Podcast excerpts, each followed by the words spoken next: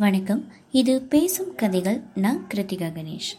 வீரயுக நாயகன் வேல்பாரியோட ஐந்தாவது அத்தியாயம் பார்க்க போகிறோம் முருகன் வள்ளியோட காதல் கதையை சொல்லியும் தனை மயக்கி மூலிகை கொடுத்தும் நீலன் கபிலரை அவருக்கு தெரியாமல் ஊருக்கு அழைச்சிட்டு வந்ததை பார்த்தோம். இனி தொடர்ந்து பார்க்கலாம். தன்னோட நினைவில் இல்லாத ஒரு நாளை பற்றி கேள்விப்பட்டதுலேருந்து கபிலர் கொஞ்சம் அதிர்ந்து போயிருந்தார். பக்கத்தில் உட்காந்துருந்த நீலன் எழுந்தான். ஊர் பழையன் உங்களை பார்க்கணும்னு சொல்லிக்கிட்டு இருந்தார். அவரை அழைச்சிட்டு வரேன் அப்படின்னு சொல்லிட்டு போனான். ஊரோட மிக வயதான ஆணை பழையன் அப்படின்னும் பெண்ணை பழையச்சி அப்படின்னும் அழைக்கிறது வழக்கம். யோசனையில் இருந்த கபிலர் தான் உட்கார்ந்திருந்த மர பலகையை விரலால கீறிட்டு இருந்தார். எவ்வளோ அகலமான ம பலகையா இருக்குது? இது என்ன மரம் அப்படின்னு அதை உத்து பார்த்தார். அவரால் கண்டுபிடிக்க முடியல. அந்த பெண் சிறு மூங்கி கூடையில் நாவல் பழங்களை கொண்டு வந்து கொடுத்தா. அதை வாங்கிக்கிட்ட கபிலர் இது என்ன மரம் அப்படின்னு கேட்குறார். திரளி மரம் அப்படின்னு அவ பதில் சொல்றா. திரளி மரம் இவ்வளவு அகலமாவா இருக்கும் அப்படின்னு கேட்குறார். இது நடுப்பாகம்தான் அடிப்பாகம் இன்னும் அகலமானது. எங்களோட குடல்ல இருக்குது. வந்து பாக்குறீங்களா அப்படின்னு கேட்குறான் கபிலர் பதில் எதுவும் சொல்லல. திரளி மரம் பத்திய பழம் பாடல் ஒன்று ஞாபகத்துக்கு வந்தது. தன்னோட மனைவி உடன் இருந்தாலும் அழகிய நேசிக்க எந்த ஆணும் தவறுறது கிடையாது. அதே போல சேர சோழ பாண்டிய மூவேந்தர்களும் தங்களுக்குன்னு தனித்த மரங்களை அரச சின்னங்களா வச்சிருந்தாலும் மூவருக்கும் பிடித்த மரமாக இருக்கிறது திரளி மரம் தான் அப்படின்னு அந்த பாடல் சொல்லுது.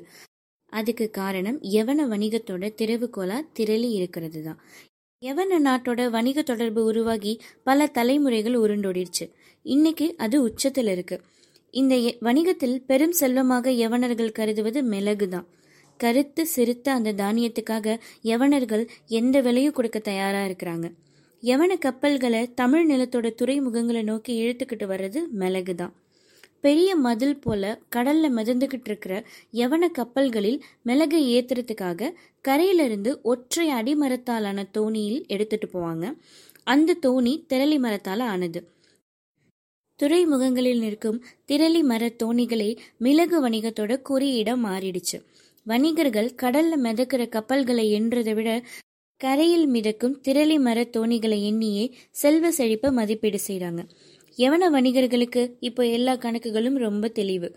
நூற்றாண்டுகளுக்கும் மேலாக சிறந்து விளங்குற இந்த வணிகத்தை அவங்க துல்லியமான கணக்குகளின் மூலமே அளவீடு செய்கிறாங்க தேர்ந்த மாலுமிகளால் செலுத்தப்படுற கப்பல் நாற்பது இரவுகளும் நாற்பது பகல்களும் கடக்கும் தொலைவை கொண்டுள்ளது மேலே கடற்கரை அப்படிங்கிறது அவங்களோட கணக்கு. திரளிய ட்ரோசி அப்படின்னு அவங்க உச்சரித்தாங்க. பேரியாறு காவிரி பொருணேங்கிற மூன்று நதிகளோட முகத்துவாரத்தில் இருந்த மூவேந்தர்களோட துறைமுகங்களில் எத்தனை ட்ரோசிகள் நிற்குது அப்படிங்கிற கணக்கு நைல் நதிக்கரையோட நகரத்தில் எழுதி பாதுகாக்கப்பட்டுச்சு. நீல கடலுக்கு அப்பால் விரிந்து கிடக்கிற நாடுகளை வணிகமே இணைத்தது. அதுவே வரலாற்றை உந்தி தள்ளியது. யவனர்கள் தங்களுக்கு தேவையான முத்தும் மிளகும் நவரத்தினங்களும் செழித்து கிடக்கிற பூமியா தமிழ் நிலத்தை பார்த்தாங்க. அழகின் பித்தர்கள் கூடி வாழும் செல்வ வளமிக்க நாடாக யவன தேசத்தை தமிழ் வணிகர்கள் பார்த்தாங்க. இரு நாட்டு வணிகர்களும் அரசியல் சதுரங்கத்துல முன்பின் காய்கள் நகர்றதுக்கு காரணமா இருந்தாங்க. வணிகமே வரலாற்றோட போக்க தீர்மானிக்குது. இந்த கருத்தோட தொடக்க காலத்துல கபிலருக்கு உடன்பாடு கிடையாது. ஆனா கடந்த இருபது ஆண்டுகளாக தன் கண்ணு முன்னாடி நடக்கிற அரசியல் சூழ்ச்சிகளை பார்த்த பிறகு அவர் தன்னோட கருத்தை மாத்திக்கிட்டார். கடல் கடந்து நடக்கிற இந்த பெரும் வணிகம்தான் பேரரசுகளை விடாம இயக்கிக்கிட்டே இருக்கு. அறுபது வயதை கடந்துவிட்ட குலசேகர பாண்டியனுக்கு தேரல்ல ஊத்தி கொடுக்கறதுக்கு ஒரு கிளாசரினா தேவைப்படுகிறாள். கடற்பயணத்தோட தொலைவும் கப்பல்களில் ஏற்றப்படும் பொருள்களும் பெருக்கெடுக்கும் லாபமும் கணக்குகளால் கண்டறியப்பட்டபடி இருக்க வணிகமும் கணிதமும் பேரரசுகளோட ரெண்டு கண்கள் ஆயிடுச்சு பெரும் வணிகத்தின் திறவுகோலாக இருக்கும் திரளி இங்கே படுத்து உறங்குற பலகையா கிடக்குது.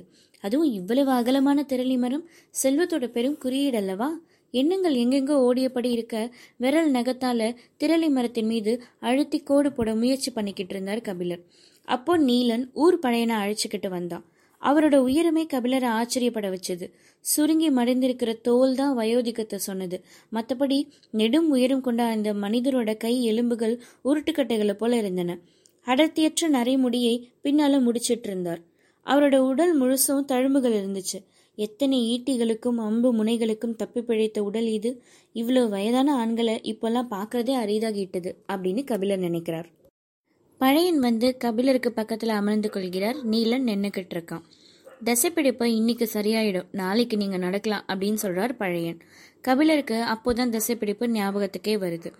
நீலன் என்னை பாதுகாப்பாக அழைச்சிட்டு வந்துட்டான் அப்படின்னு கபிலர் சொல்றார். சிறுவன் இன்னும் பக்குவம் போதாது. நாக கிடங்கின் ஆபத்தை அவன் உணரவில்லை அப்படின்னு பழையன் சொல்றார். ஆத்து சுத்தி வந்து சேர்றது முடியாதுங்கிறதுனால தான் அப்படி செஞ்சதா சொன்னான் அப்படின்னு கபிலர் சொல்றார். சுத்தி வந்து சேர முடியாம போகலாம். ஆனா உயிரோட வந்து சேரணும் இல்லையா அப்படின்னு பழையன் சொல்றார். கபிலர் நீலனை பார்த்தார். இளைஞர்களோட துணிவை பெரியவங்களால ஏத்துக்க முடியறதே இல்லை. அதுக்காக இளைஞர்கள் கவலைப்படுறதும் இல்லை. நீலன் கவலைப்படாம தான் நின்றுக்கிட்டு இருந்தான். ஆனாலும் பழையனோட வார்த்தைக்கு முன்னாடி பணிவோடு நின்றுக்கிட்டு இருந்தான். நாவல் பழம் பழையனுக்கு ரொம்ப பிடிக்கும். அதனால இந்த வசவு வேகமாக முடிவுக்கு வருங்கிறது அவனுக்கு தெரியும். ஏன் பழத்தை எடுக்காம இருக்கீங்க? எடுத்து சாப்பிடுங்க அப்படின்னு சொல்லி அந்த கூடையை கபிலர்கிட்ட நகர்த்தி வைக்கிறார் பழையன். கூடையில் இருப்பது காட்டில் பல்வேறு நாவல் மரங்களில் இருந்து பறித்த பழங்கள். ஒவ்வொரு நாவல் பழத்துக்கும் ஒவ்வொரு வகையான சுவை உண்டு. எந்த நாவல் பழத்தை முதல்ல எடுத்து சாப்பிடணும் அப்படிங்கறதுல இருந்து ஆரம்பிக்குது காடு பற்றிய அறிவு.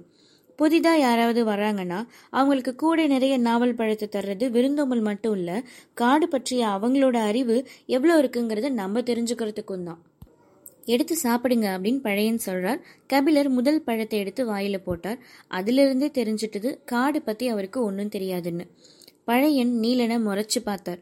காடற்ற மனிதனை காட்டுக்குள்ள அழைச்சிட்டு வந்திருக்கிற அப்படிங்கிற மாதிரி இருந்தது அவரோட பார்வை. சரி இனி நாம் விளையாட வேண்டியதுதான் அப்படின்னு முடிவு பண்றார் பழையன். நீலனோட கண்கள் அவர் தேர்ந்தெடுக்க போற பழத்தின் மீது இருந்தது. அவர் உட்கார்ந்த கணத்திலே தனக்கான பழத்தை தேர்வு செஞ்சிருப்பாருங்கிறது நீலனுக்கு தெரியும். ஆனாலும் அவர் விளையாட்ட எப்படி ஆரம்பிக்க போறாருங்கிறத பாக்குறதுக்கு ரொம்ப ஆவலா இருந்தான்.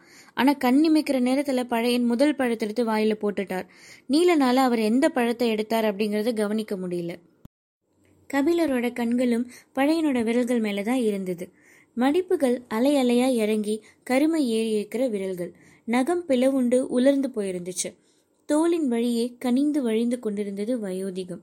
கபிலர் கேட்டார் உங்களோட வயது என்ன பெரியவரே? நாவல் பழ கொட்டையை துப்பியபடி தொண்ணூத்தி ஏழு அப்படின்னு சொல்றார் பழையன். கபிலர் ஆச்சரியத்தோட அவரை பார்க்கிறார். நீலனோட கண்கள் அதை விட கவனமா அவரோட விரல்களை பார்த்துக்கிட்டு இருந்துச்சு. அவர் பதில் சொல்றதுக்குள்ள அடுத்த பழத்தை எடுத்து வாயில போட்டுட்டார். இப்போ அவர் கண்டுபிடிச்சிட்டான். அவர் கையில எடுத்தது நரி நாவல். இது துவர்ப்பை உச்சத்துக்கு கொண்டு போகும். அப்படின்னா இதுக்கு முன்னாடி அவர் எடுத்து வாயில போட்டது வெண் நாவலா தான் இருக்கும். அதுக்கு தான் புளிப்பு அதிகம். மொத்த வாயையும் உச்சி கொட்ட வச்சு விழுங்கும் எச்சலின் வழியே பேராவலை அது தூண்டும். அதுக்கடுத்து நரி நாவலை எடுத்து சாப்பிட்டா தூக்கலான துவர்ப்பு முற்றிலும் வேறொரு சுவையை கொடுக்கும். ஆனால் இதில் முக்கியமானது அடுத்து எடுக்க போறதுல தான் இருக்கு. பழையன் எந்த பழத்தை எடுத்து சுவையின் பாதையை எப்படி அமைச்சுக்க போறார் அப்படிங்கிறத பாக்குறதுக்கு நீலன் ரொம்ப ஆர்வமா இருந்தான். நரி நாவலோட சதையை விட அதோட கொட்டை அசை போட்டு மெல்றதுல தான் சுவையே இருக்குது. ஆனா தப்பி தவறி கொஞ்சம் அழுத்தி கடிச்சு அந்த கொட்டையை உடைச்சிட்டா அவ்வளவுதான். உள்ள இருக்கிற பச்சை நிற பருப்போட கசப்பு இருக்குதே அது நாக்கே கழட்டி போட்டாலும் போகாது. குறைஞ்சது மூணு மாசத்துக்காவது அது நாக்கிலே இருக்கும். ஆனாலும் பழையன் அதை பக்குவமா சாப்பிட்டு முடிக்கிறார் என்னென்ன வித்தைகளை காட்டுகிறான் கிழவன் அப்படின்னு ஆச்சரியத்தோட பார்த்துக்கிட்டு இருக்கிறான் நீலன். வயது தொண்ணூற்றி ஏழுன்னு எப்படி துல்லியமாக சொல்கிறீங்க அப்படின்னு ரொம்ப ஆச்சரியமாக கபிலர் கேட்குறார். பழையனோட கை விரல்கள் கூடல இருக்கிற பழங்களை கிளறி மூணு பழங்களை எடுக்குது. நீலன் அவர் எதை எடுத்திருக்கிறார் அப்படின்னு உத்து பார்க்குறான். அவனுக்கு சரியாக தெரியல. பழையன் கபிலரை பார்த்து மேல்மலையில் இருக்கிற குறிஞ்சி செடியில் ரெண்டாவது கணுல பூ பூத்திருக்கும் போது நான் பிறந்ததா எங்கள் அம்மா சொன்னாங்க. கடந்த வருஷம் அந்த செடியில் பத்தாவது கணுல பூ பூத்திருந்துச்சு அப்படின்னு சொல்கிறார் சொல்லி முடிச்சதும் தன்னோட கையில் இருக்கிற பழங்களை வாயில போடுறார். அப்போதான் நீலன் கவனிச்சா ரெண்டு நீர் நாவலும் ஒரு கொடி நாவலும் அதில் இருந்துச்சு.